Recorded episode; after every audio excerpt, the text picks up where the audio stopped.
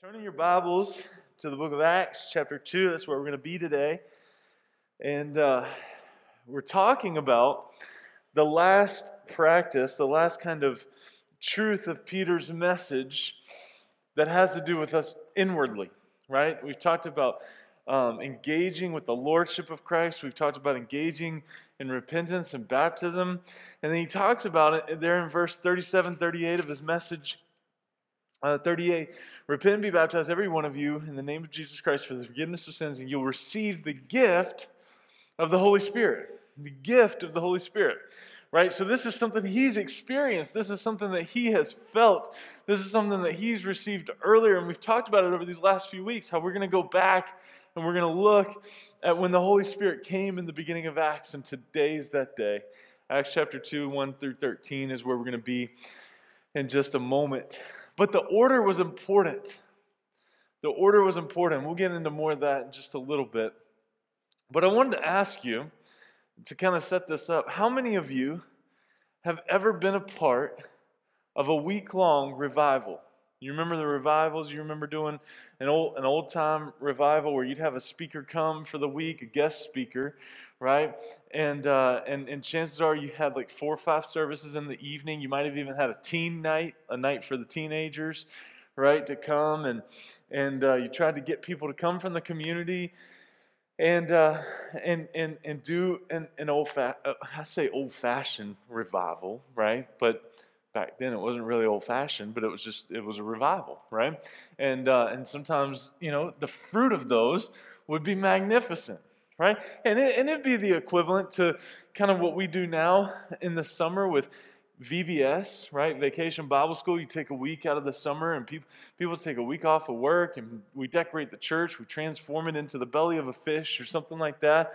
For Jonah, not Noah. Okay, I said that Noah was in the belly of a fish earlier uh, in the first service. I was all messed up with my Old Testament folks in the first service. Hopefully, we've gotten some of that straightened out this time. Um, right? But we we kind of transformed some things, right? VBS and kids would come, and kids that we don't normally see on Sundays would come, and and and and hopefully they'd have a great experience. And and it seems like it always makes it in there. If you've ever done snacks for VBS, right? You crush up the Oreos, right? You make the dirt and you put the gummy worms in there with the chocolate pudding in the bottom. It's my favorite. It's my favorite VBS snack, and it seems to always make it in there. They always make a correlation to dirt, right? Anyway, that's not even part of the message. Um, or like Camp 207, right? That where where you do a, a week long youth camp, right? A week long youth camp, and you go and you send your teenagers and you take their phones away. Oh my goodness, right? You separate them from reality. You pull them out. You exhaust them the week. You feed them waffles every morning. That's, that's the best part of camp. Every, all of you want to sign up now for Camp 207 because you get chocolate chip or blueberry waffles in the morning if you're a leader. Hint, hint. Just follow the ways of your pastor, and I will show, show you the light of waffle. Anyway, um, but you wear them out with tubing and sports and rec and all that, and then you speak to them at night, and they just have, you know, they come home from camp, and it's an unbelievable experience, right? It's an unbelievable experience. It's a revival within the heart. And there's something that happens during these weeks. There's an expectation during these weeks, there's an anticipation during these weeks that we don't necessarily feel on Sunday morning. Can we agree? There's an expectation, there's an anticipation, and there's an experience that happens in these week long revivals, in these week long experiences at camp, at VBS, and mission trips, right? How many people have gone on a mission trip and you've just come back, and the people that you've gone with, you have an unbelievable experience, and there's connections, right, that, that, that last a lifetime. There's stories that are told, that uh, memories that last forever. We went on a mission trip right before COVID hit back in March, and I think Kristen and I and Ian and Bree, we're still covered in drywall dust from hanging drywall down in, in the Bahamas. But it, that was an experience we'll never forget. We'll never forget. Revival is actually defined as this. If you were to type revival, the word revival in Google and hit enter, these are the first two that comes up that come up, and I know that because I did that about two and a half hours ago. Okay? But these are the first two that come up. An improvement in the condition or strength of something.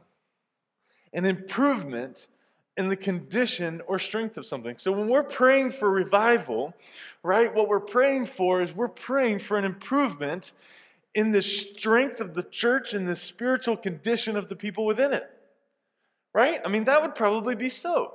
And we see that. We see that in week long revivals. We've seen that. I've seen that, right? We've seen that in camps. We've seen that in VBSs. We've seen that in mission trips. We've seen the fruit of this revival, an improvement in the condition or strength of something, right? The second one, an instance of something becoming popular, active, or important again an instance of something becoming popular, active, I think that's my favorite descriptive word here, or important, close second, again. And so when we're praying for revival, we're praying for the strength and the condition of something, right? But we're also praying that becomes active and important again. What does this have to do with our message today? I'm glad you asked. There is a disconnect you hear me? There's a disconnect with who we are as people, as the church, as the body of Christ, and who the Holy Spirit is. There's a disconnect between who we are as people, the body of Christ, the church of Jesus, the bride, the bride of Christ, and who the Holy Spirit is. There's a disconnect. There's a disconnect with who we are as a people and who the Holy Spirit is. And here's the reality we need a revival when it comes to the Holy Spirit.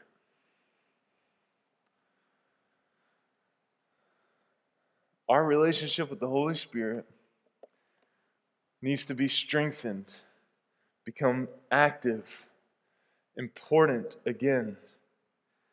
But revival doesn't come because we have a guest preacher. I hope. Revival comes because God, in His gracious goodwill, determines to pour out His Spirit in power on an expectant, hungry, thirsty, praying people. I want you to hear that again. Revival comes because God, in His gracious goodwill, determines to pour out His Spirit, His Holy Spirit, in power on an expectant, hungry, thirsty, and praying people. Expectant, hungry, thirsty, and praying people. Why are those things so effective? Why are those things so effective? I mean, I, I, sit on the board for Camp 207 right now. We're already meeting. We're already praying. I've already, I've already planned message themes for August for camp. I'm already praying and talking to the students that I'm going to see night after night after night from August 15th through the 20th. There's a there's an expectancy. There's a hunger. There's a thirst for what we're going to experience at camp together. There's there's a there's a um a, a, a, there's a group of people that pray constantly for that, right? We're already planning vacation Bible school. I had my first conversation with somebody last week trying to rope them into leadership so that Ian can delegate and give them stuff, right? I mean, we're already making plans for June to do this vacation Bible school. I'm already praying for it because we're looking at doing it at a different location because, well, obviously we can't do it here, right? And so we're, we're looking at doing it elsewhere. And like, like there's prayer around it, right? When we go on mission trips, we commission people, we pray for them. There's a hunger and thirst for people for something new, even when they don't even recognize it, right? And so, and there's an expectancy, right? Because there's a job to do and there's an expectancy. And yet we approach those things with this expectancy, with this hunger, with this thirst, with this prayer that we don't expect out of Sunday morning, that we don't expect out of Monday, that we don't expect out of Tuesday. And yet we flippantly throw out there, yes, God is the same yesterday and today and forever, but do we believe it? Because we're not living that. With this expectancy, with this hunger, with this thirst, with a prayer life for tomorrow. God, give me the strength. Revive my heart with what I need for tomorrow. Right? You see it? You see the disconnect? You see the disconnect between the person and the work of the Holy Spirit and the way that we're acting and living? I believe with everything in me That God can speak to us as loudly and boldly and clearly, and the transformation could be even more than we experience in a full week at camp. Every week. If we were to come in with an expectancy, a hunger, and a thirst, praying for what God would have for us, like we do in those other areas. And I would argue we need it. I wouldn't argue. We, we need it.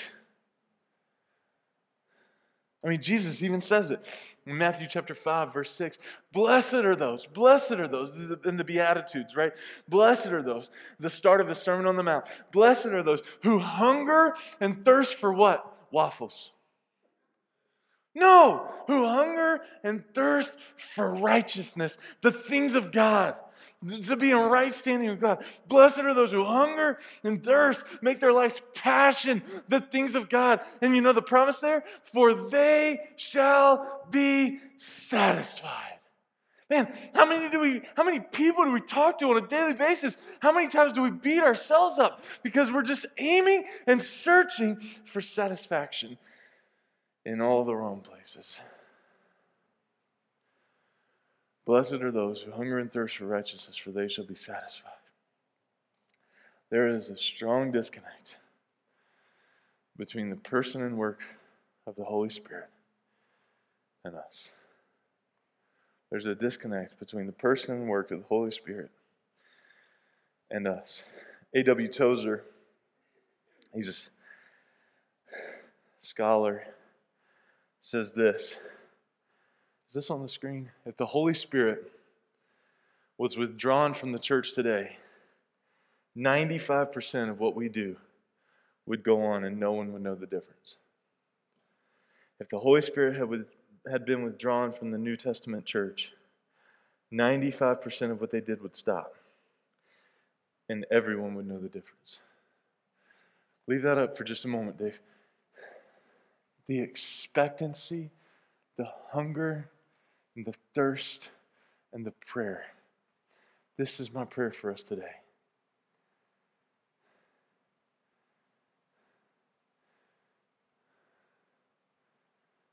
That we would hunger and thirst and live a life of expectancy, fueled by prayer like never before. Because there's a power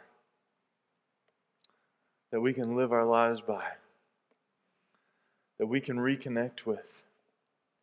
And that's why Peter here, when he says, Repent and be baptized, every one of you, and you'll receive the gift of the Holy Spirit.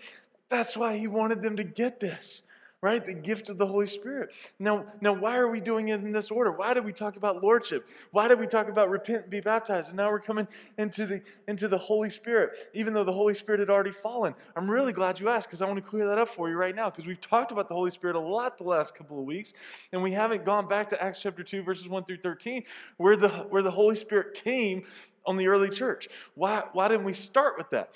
Great question, because Peter didn't start with that. Peter, in his first sermon that we're modeling this whole sermon series after, engaging as the body of Christ with one another, but engaging as the body of Christ with God, which is where it's got to start. And these first four practices start, right? He says, This Christ, this Jesus whom you crucified, is both Christ and Lord. You remember that? So a couple weeks ago, we had to deal with the Lordship of Christ. We had to deal with the fact that He's in control, and we are, we are called, we are called to surrender our lives to Him. Starts there. Lordship of Christ, right? I'm not in control. He is. Okay? And that means I've got to do some things, right? Repent and be baptized. There's an inward change, repentance, right? Of sin, of the things that separate me from Him so that I can live in fellowship with Him and be baptized. Outward expression of inward change. All still dealing with me, right? And then He says, so that you'll receive the gift of the Holy Spirit. How can Peter say that? Because he's experienced it. He's experienced it. And I want us to read how he experienced it, starting in verse 1. You ready? Whoo, man, this is a good message. It's a good message. Verse 1, chapter 2, Acts. Let's go. When the day of Pentecost arrived, they were all together in one place. Now, remember, we kicked this message series off. We talked about engaged January 2nd, right? And uh, and we no one anyway whatever date it was the third okay kicked it off and we talked about jesus had ascended into heaven right? You'll receive power when the Holy Spirit comes upon you. They withdrew to the upper room. They replaced Judas on the discipleship t- on the on the disciple team, okay? And and now they're still together in one place. The day of Pentecost had arrived. What does Pentecost mean? It means 50. We'll get to that more in just a little bit, but they were together in one place. This 120 people or so that Jesus had appeared to after his resurrection, before his ascension, those are the people that were together in one place. I just want to make sure because I know I know we spent the last couple weeks kind of kind of fast forwarding a little bit as we're jumping back, I wanted to remind you those, those that Jesus appeared to, 120, 140 people or so, all together in one place. And suddenly there came from heaven a sound like a mighty rushing wind, and it filled the entire house where they were sitting. Underline that word suddenly. You know what that tells me this morning? That encourages me in a big way because it means that God can meet me right where I'm at. And suddenly, there came like a mighty rushing wind. Now, this might have blown their minds a little bit because before Old Testament, before Jesus, there were ceremonial washings, there was ceremonial cleaning. Like there was there was such a to do when it comes when it came to encountering the presence of God. And yet here, Jesus has ascended, and they're in the uh, and they're in a house together, all together, right? And suddenly, a sound of rushing wind came. Suddenly, God can meet us right where we're at. Verse 3 And divided tongues as fire appeared to them and rested on each one of them. And they were all, here it is, filled with the Holy Spirit and began to speak in other tongues as the Spirit gave them utterance. Big deal. This is a huge deal because this is what the whole Old Testament, this is what Jesus had promised. That everybody was waiting for this moment. And it's here. And the Holy Spirit came upon them. They began speaking in other tongues as the Spirit gave them utterance. Verse 5 Now, there were dwelling in Jerusalem Jews, devout men from every nation under heaven, and at the sound of the multitude came together, and they were bewildered, because each one was hearing them speak in his own language. And they were amazed and astonished, saying, You're not all these who are speaking Galileans? So you had all these Galileans speaking in these, in these different native languages. Verse 8 And how is it that we hear each of us in his own native language? Parthians and Medes and Elamites and residents of Mesopotamia, Judea and Cappadocia, Pontus and Asia. Let's just call it Fergie and Pamphylia. Somebody sent me the pronunciation of that in between services, and I didn't, I didn't listen to it. But the, that, that first one in verse 10 always messes me up. Fr- fr- Fergie, and Pamphylia, Egypt, and the parts of Libya belonging to Cyrene, and visitors from Rome, both Jews and proselytes, Cretans and Arabians. We hear them telling in our own tongues the mighty works of God. Now, the gift of tongues in this case, hear me now, because this gets really confusing and we divide churches and denominations around the gift of tongues. The gift of tongues in this was not for confusion and separation, it was for unity and understanding. You hear that?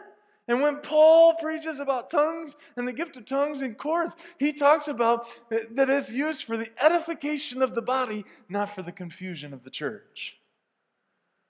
Okay? Not for the confusion of the church. But yet, this is one of the reasons. Well, me, did I get all of it? No. And all were amazed and perplexed, saying to one another, What does this mean?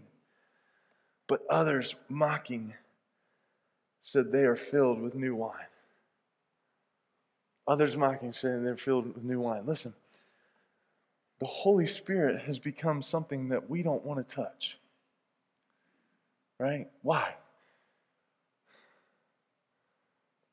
Well, for some of us, there's confusion around it. Right? There's confusion around it. I mean, some of us have been taught. I was taught at one point that, that, uh, that I wasn't saved unless I was speaking in tongues, unless I was praying in tongues. It's not, not the case. It's not true, right? Tongue, it, We're not going there. Okay? Right? But that's that's not true. And so some of us have been taught bad theology. Hear my heart. Some of us have been taught bad theology around the person and work of the Holy Spirit.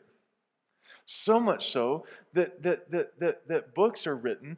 Um, one of our favorite authors around here, Francis Chan, wrote a book called The Forgotten God, talking all about the Holy Spirit, the forgotten God. Why? Because we don't know how to touch it. We don't know how to, how to engage with the Holy Spirit because there are so many different teachings about Him. The other reason many of us might be hesitant to engage with the Holy Spirit, right, is because last time we engaged with the Holy Spirit, He called us to preach uh, in a place where you wake up on Sunday morning and it feels like minus one degrees outside. And you don't want to do that stuff anymore, right? 10 years ago, we, we, we moved up here to preach in, in Maine, right? And God led us here. The Holy Spirit came with us here, got us all the way through D.C., the New Jersey Turnpike, and George Washington Bridge, and, and, and, and, and, and brought us here.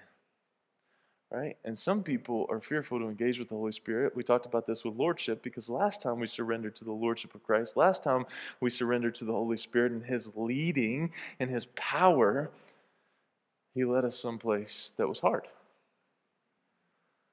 And we don't want to do hard anymore.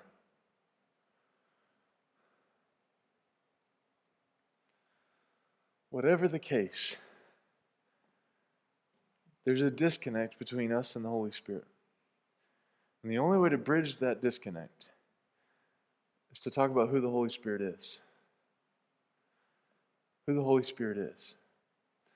The Bible goes as far as to talk about the Holy Spirit as a mediator. One's, one that, one that um, um, speaks for us, one that prays for us when we don't even know what to pray, with groanings that are too deep for words. You know what that tells me? That the Holy Spirit is one that brings understanding, not confusion. Not confusion. And so, if you've ever been confused by teaching or belief around the Holy Spirit, my prayer is that today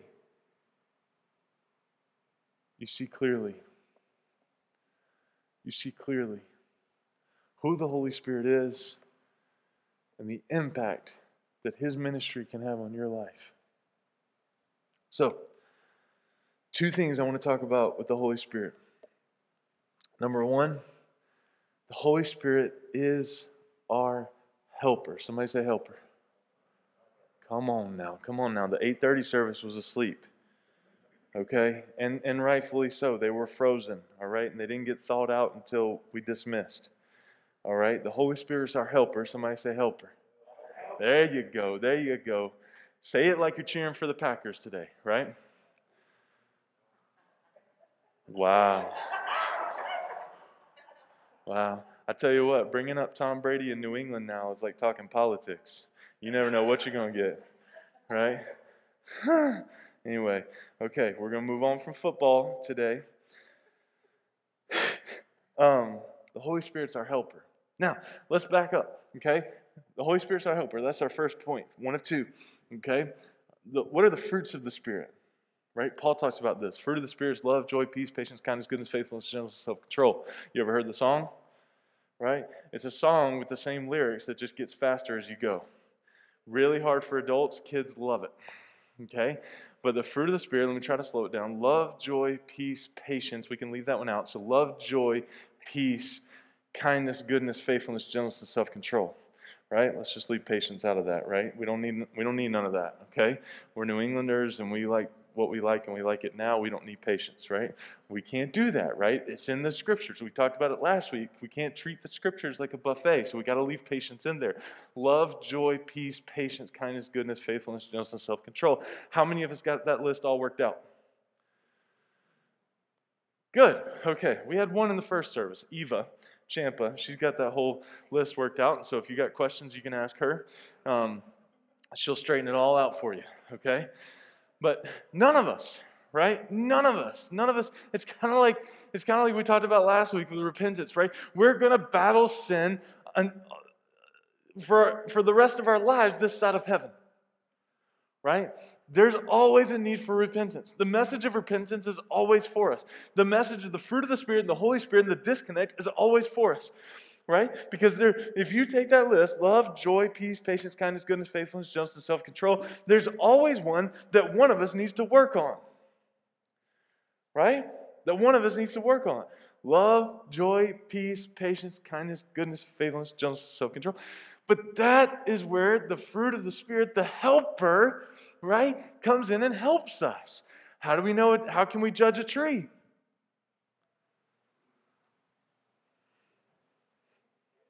By its fruit. Thank you, Pastor Ian. Snaps for Pastor Ian. Right? We know a tree, we can judge a tree by its fruit, right? And so if we look at the fruit of the Spirit, love, joy, peace, patience, kindness, goodness, faithfulness, gentleness, self-control. Hey man, we're getting we're getting good now, right? Right? How are those things manifesting themselves in our lives? I'm not asking you to answer for your husband or your wife, son or daughter, person next to you. I'm not asking for you to do it for your friend next to you. I'm asking you, how are the fruits of the Spirit manifesting themselves in your life? This is where the Holy Spirit helps us. Jesus knew that we were going to need this. We reference this passage all the time. It's about time we go there. John 14, Jesus is speaking to his disciples. He says, Truly, truly, I say to you, whoever believes in me, Jesus, will also do the works that I do. What a statement! Whoever believes in me will also do the works that I do, and greater works than these will he do, because I'm going to the Father. Whatever you ask in my name, this I will do, that the Father may be glorified in the Son. If you ask me anything in my name, I will do it. Oh, lost my place. I will do it. If you love me, you will keep my commandments. And I will ask the Father, and he will give you another helper. You see how that's capitalized there? Helper, right? What's he referring to? The Holy Spirit. Another name for the Holy Spirit, helper. And so Jesus is speaking here, and I will ask the Father, and he will give you another helper to be with you forever. Even the Spirit, there it is, there it is again, capitalized, of truth, whom the world cannot receive because it neither sees him nor knows him. You will know him, for he dwells with you, and get this, will be in you. So, this helper, this spirit of truth, right? This helper, this spirit of truth, right, is going to not only be with you, but he's going to be in you. He helps us in our weakness. Now, hear me here. But from John 14 and the fact that the Holy Spirit is our helper, we can gather this the Holy Spirit in us is greater than the Jesus beside us. The Holy Spirit in us is greater than the Holy Spirit beside us. Whoa, whoa, Pastor Travis, how can you say that? Because Jesus said it. Because Jesus said it. I'm going to ask the Father, He's going to send you a helper, and this Spirit of truth is going to be in you. It's going to be in you. The same power that raised Jesus from the grave lives in you. The Holy Spirit in us is greater than the Jesus beside us.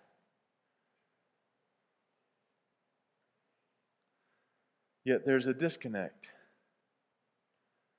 between the person and work of the Holy Spirit and us. Why? Because we have a power that we're not accessing. Because we have a helper that we're not accessing.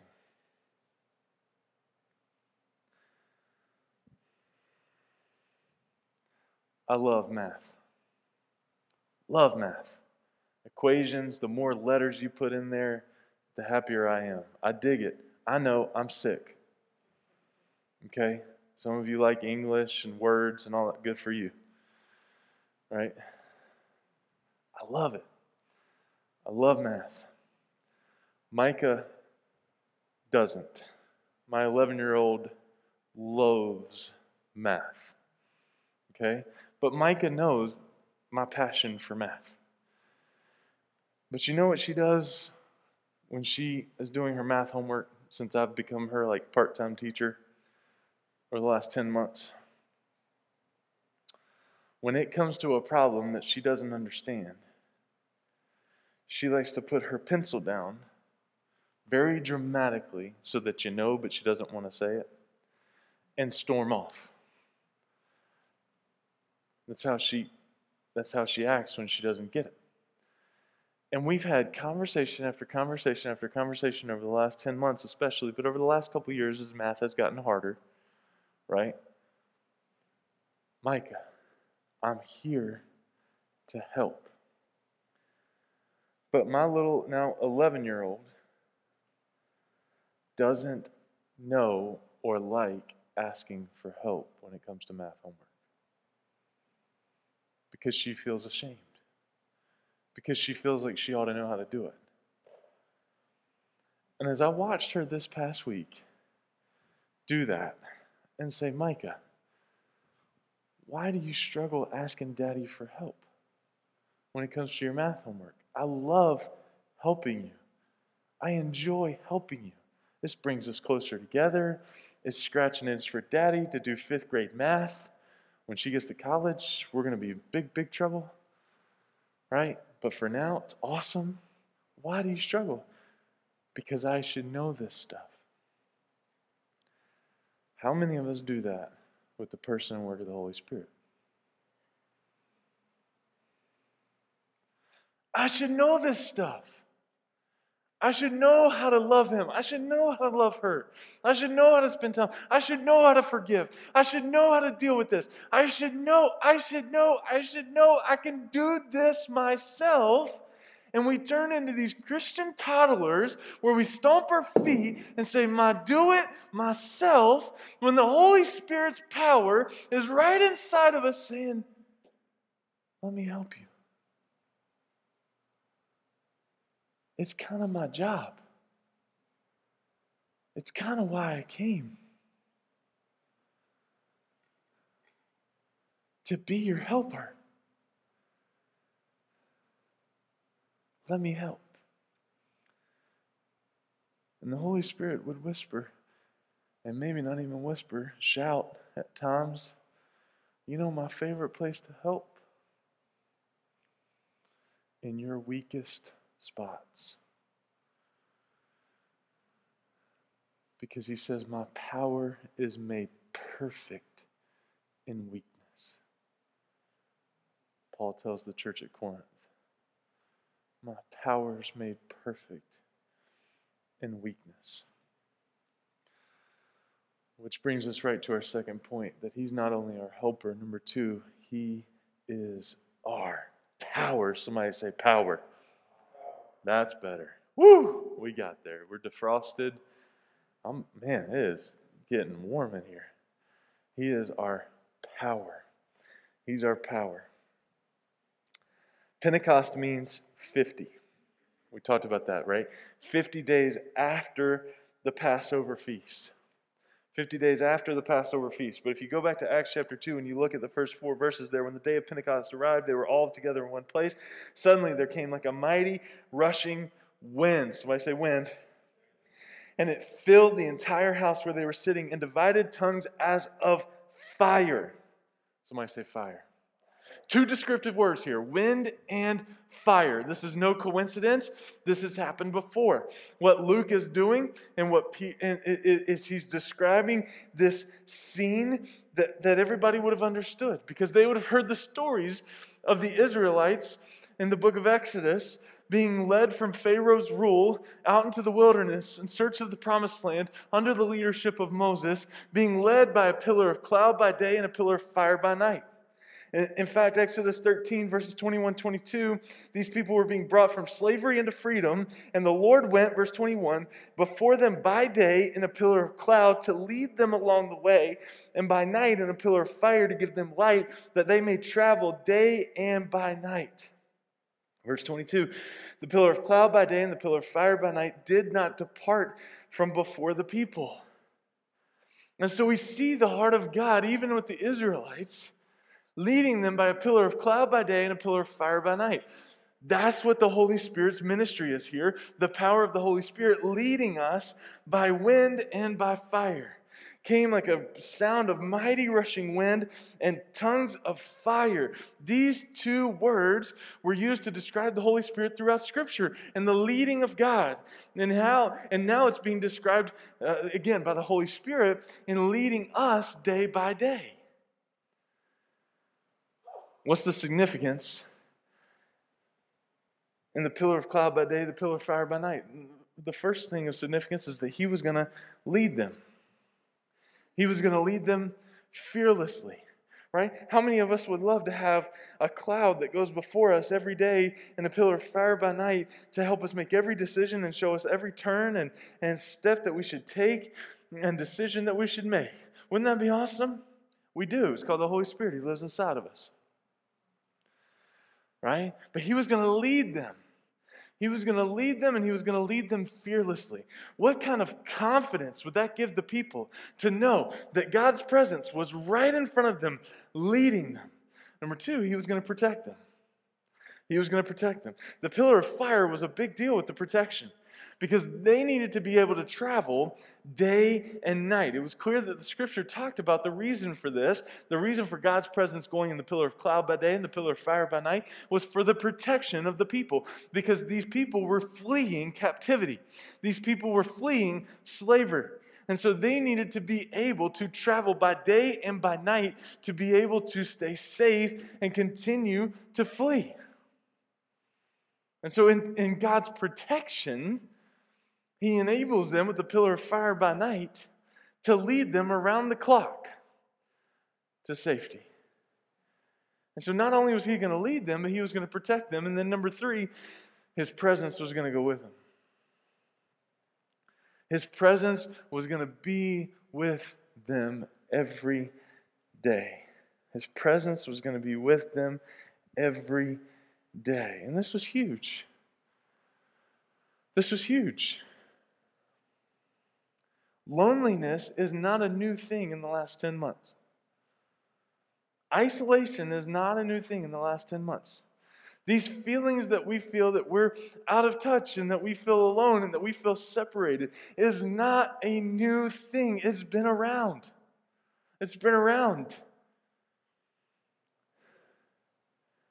And can you imagine these, these tons of thousands of people following Moses and Aaron into the wilderness, thinking, What in the world are we doing? We need the presence of God. And it being able to be right in front of them. See, I, I, I believe that so many of us are struggling with this as, as we're coming out of this, as we're, as we're talking about it, as we're starting to be around people again. We're relearning how to be around people. And, and, and so many people are just discouraged and they're lonely and they're frustrated. Listen to me. Don't miss that God is with you and gave His Holy Spirit so that He could be with you always. Always. The ministry of the Holy Spirit was to lead, to protect, for presence. And then number four, God's preparing the hearts of those who would follow. Preparing the hearts of those who would follow. He's preparing. And so he was preparing these people as they were going. You go back to Acts chapter 2, verses 5 through 11. So the Holy Spirit, helper, the Holy Spirit, power. Now there were dwelling in Jerusalem devout men from every nation. And at this sound, the multitude came together. They were bewildered because each one was hearing them speak in his own language. They were amazed and they were astonished at this. Skip down to verse 12. Well, verse 11. Both Jews and proselytes, Cretans and Arabians, we hear them telling in our own tongues the mighty works of God. They were testifying the mighty works of God to all people in all languages. And all were amazed and perplexed, saying to one another, What does this mean? What does this mean? What does this mean? Just as oxygen revitalizes a fire, the Holy Spirit wants to revitalize us. That's what it meant. And in the next verse, where it says, But others mocking, saying they are filled with the Holy Spirit, Peter st- stands up and says, These are not drunk as you suppose. They're just filled with the Holy Spirit because this is what we've waited for. Just as oxygen revitalizes a fire, the Holy Spirit wants to revitalize us. And we must remove the barriers and surrender to Him.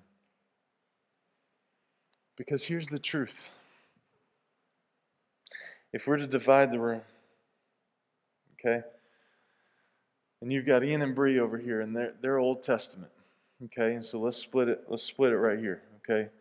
I think it's a little lopsided. I think there's more people right here, and probably so. So you guys, Renfretz and Troy, you're you're with Ian and Bree, okay? You're Old Testament people. So we got Daniel, we got Noah, we got Jonah, okay? We got all you guys over here, Joseph, all right, all right. And then you guys, for Dylan and Jenny over here, right? This would be a great dodgeball game. I'm just looking right now. I'm not sure. I'm not sure who I would pick right now for, but we could do that later if you want. There's not another service coming in until six o'clock, so we got time if we want to clear the chairs and figure this out. Okay, but you guys are New Testament folks. Okay, we got Paul, we got Luke. Okay, James is in here somewhere. All right, you got you guys New Testament. Okay, Ananias and Sapphira. All right, um, uh, you you okay, uh, Timothy. All right, all you guys. Right, New Testament.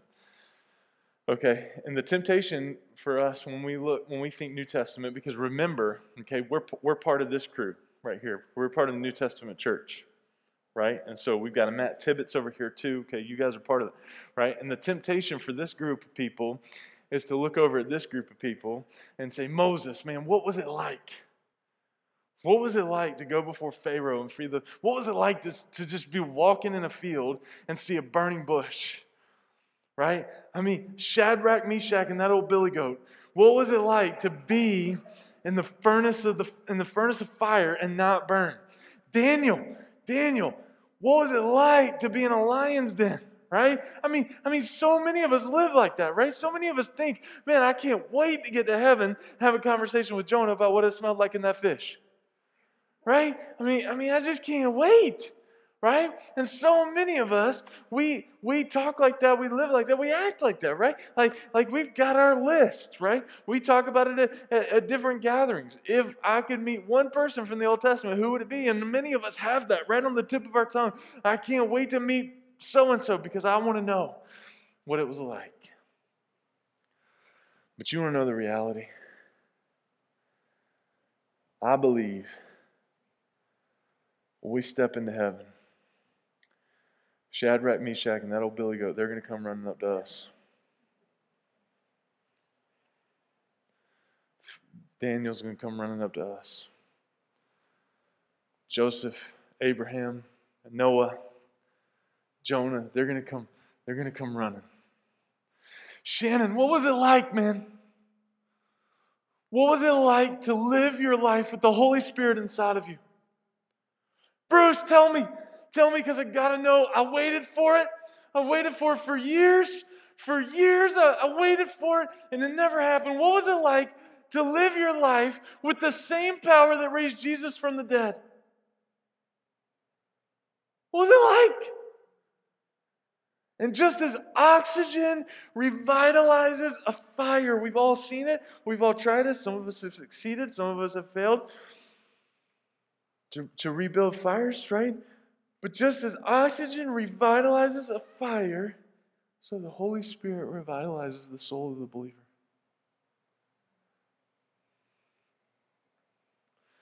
It's like steam. It's like steam we don't always see steam right? We don't, we don't, we don't really know where steam comes from. We, we kind of know how it's made because you can turn a, a, shower completely hot and you can see the you know you can, we, we can create steam because the, the mirror fogs up right? Or we can turn on a kettle on the stove right and, and we can create steam, but anyway, you get the point, right? We can't always see steam, but we know the effects of it because if you run your hand over that hot kettle, what's going to happen? it's going to burn. You turn a hot shower on, the mirror is going to fog up. Right? So the Holy Spirit's effect and work in our lives. I can't always feel it. Even when I don't see it, you're working. Even when I don't feel it, you're working. But we can all see the effects of it. We can all see the impact. The fruit of the Spirit love, joy, peace, patience, kindness, goodness, faithfulness, gentleness, self control. The Holy Spirit longs to reveal to you the deeper things of God. He longs to love through you. He longs to work through you. Through the blessed Holy Spirit, you have strength for every duty, wisdom for every problem, comfort in every sorrow, joy in His overflowing service.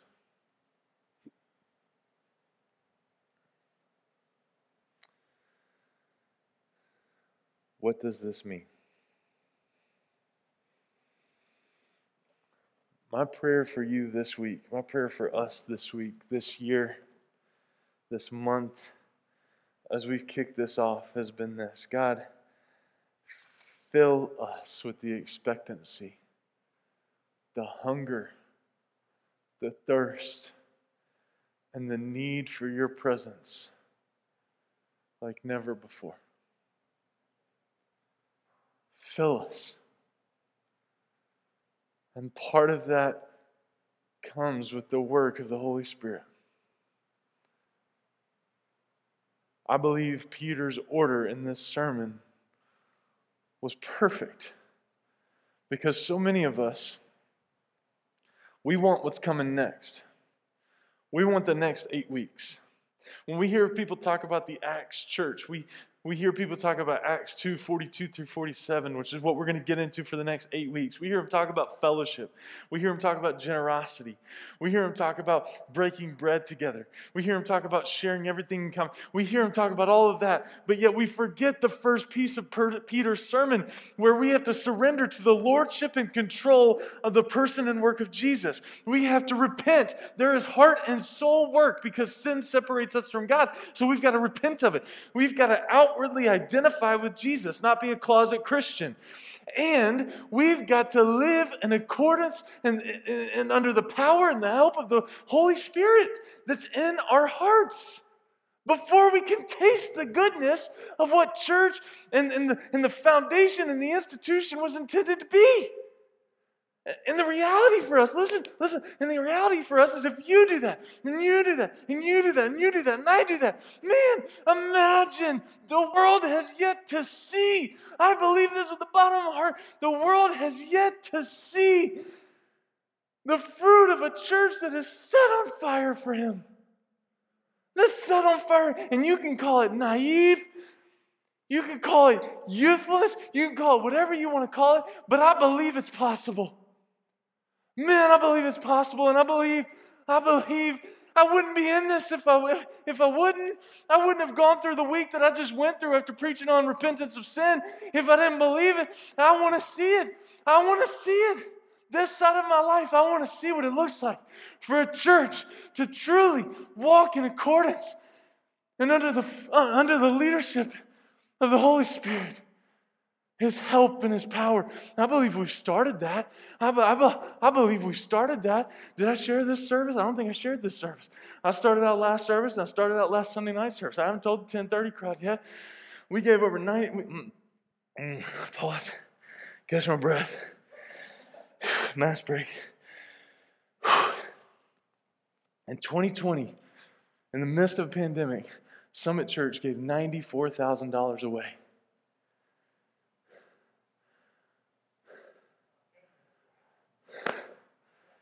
The church budget when I came to South Coast in 2011 was like 112.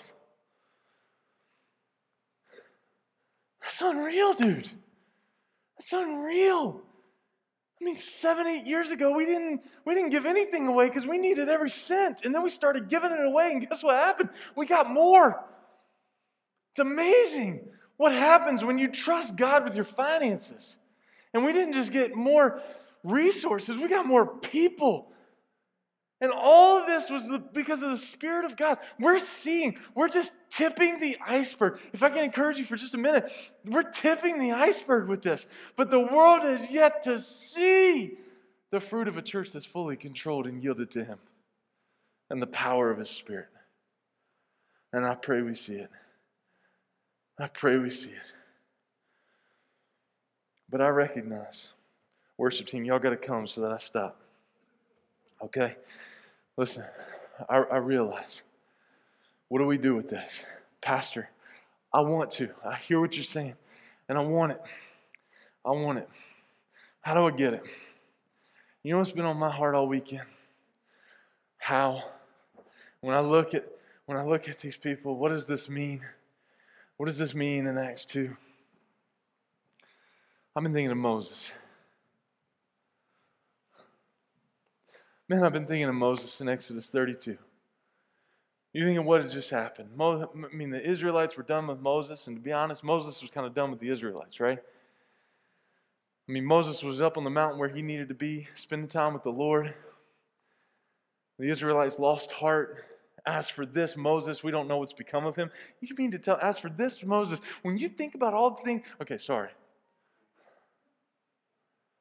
As for this Moses, we don't know what's become of him. They created a golden calf so they could worship something because Moses wasn't there to lead them and tell them what to, you know? I mean, come on, people. How many times am I the Israelite? Anyway, it's another message. That's last week's. Moses comes down, he rebukes the people, gives Aaron a stern look and talking to, and goes back up on the mountain to be with God. God's ready to do away with all the Israelites. Say, hey, Moses, I'm going to start over with you. We're going to have another Noah thing. I'm going to start over with you. Right? And Moses is like, no, no, no, no, no, you're not going to do that. I can lead these people, God. I can do this. But I got to know you're with me. Show me your glory.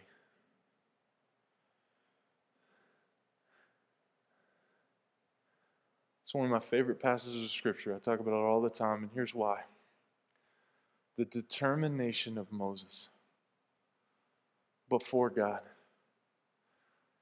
to say, God, I'm not leaving this mountain until I see your presence. I'm not leaving this mountain until I get a glimpse of your glory. That determination stirred, it moved God. It moved God in such a way that God said, okay, there's a cleft in the rock over there. Go stand in there.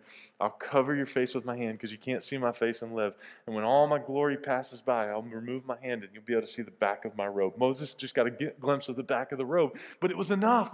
I mean, you think about it. In this time period, it's enough. Holy Spirit hasn't come to live inside of people yet. That was enough. Getting a glimpse of the back of the robe of God was enough. The presence of God was enough for Moses to keep going. It was enough for Moses to keep going. And so he goes on. But he had to know. He was determined to know that the presence of God was with him. Listen to me. Some of us have forgotten what the presence of God feels like.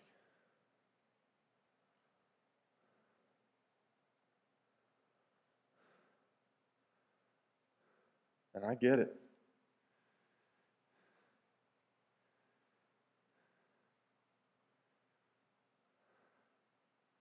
I understand it's been hard.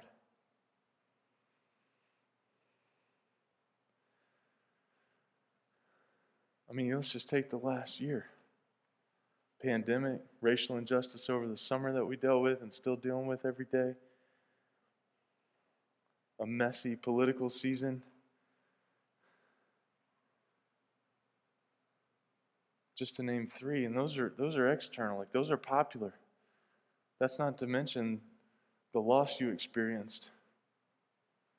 That's not to mention the messy relationship. That's not to mention the the situation with one of your children that's yet to be reconciled. That's not to mention.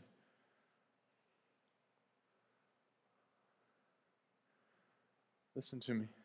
What would it look like for us to go on the mountain? God, I'm not leaving here until I feel your presence. God, Let me not sleep. Let me not rest until I feel your presence. I'm pursuing you with everything. I'm putting, I'm putting my job on it. I'm putting everything on it. Everything I've got right here. God, I need to feel your presence. I need to feel you. I need to feel you. The same power that raised Jesus from the dead lives in you.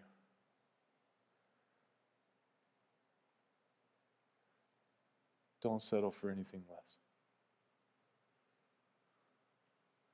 Peter says, repent, repent, be baptized, and receive the gift of the Holy Spirit. God, I pray.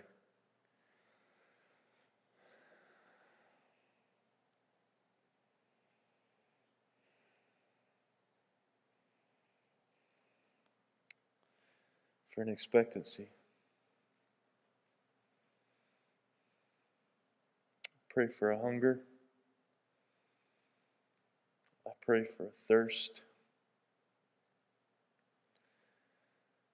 And I pray for a prayer life that's not passive but persistent in its pursuit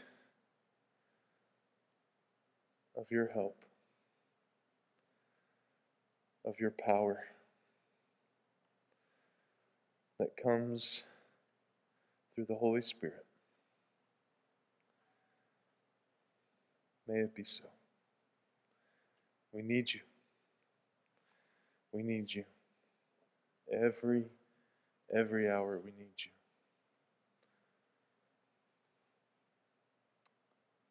May we live like it. In Jesus' name.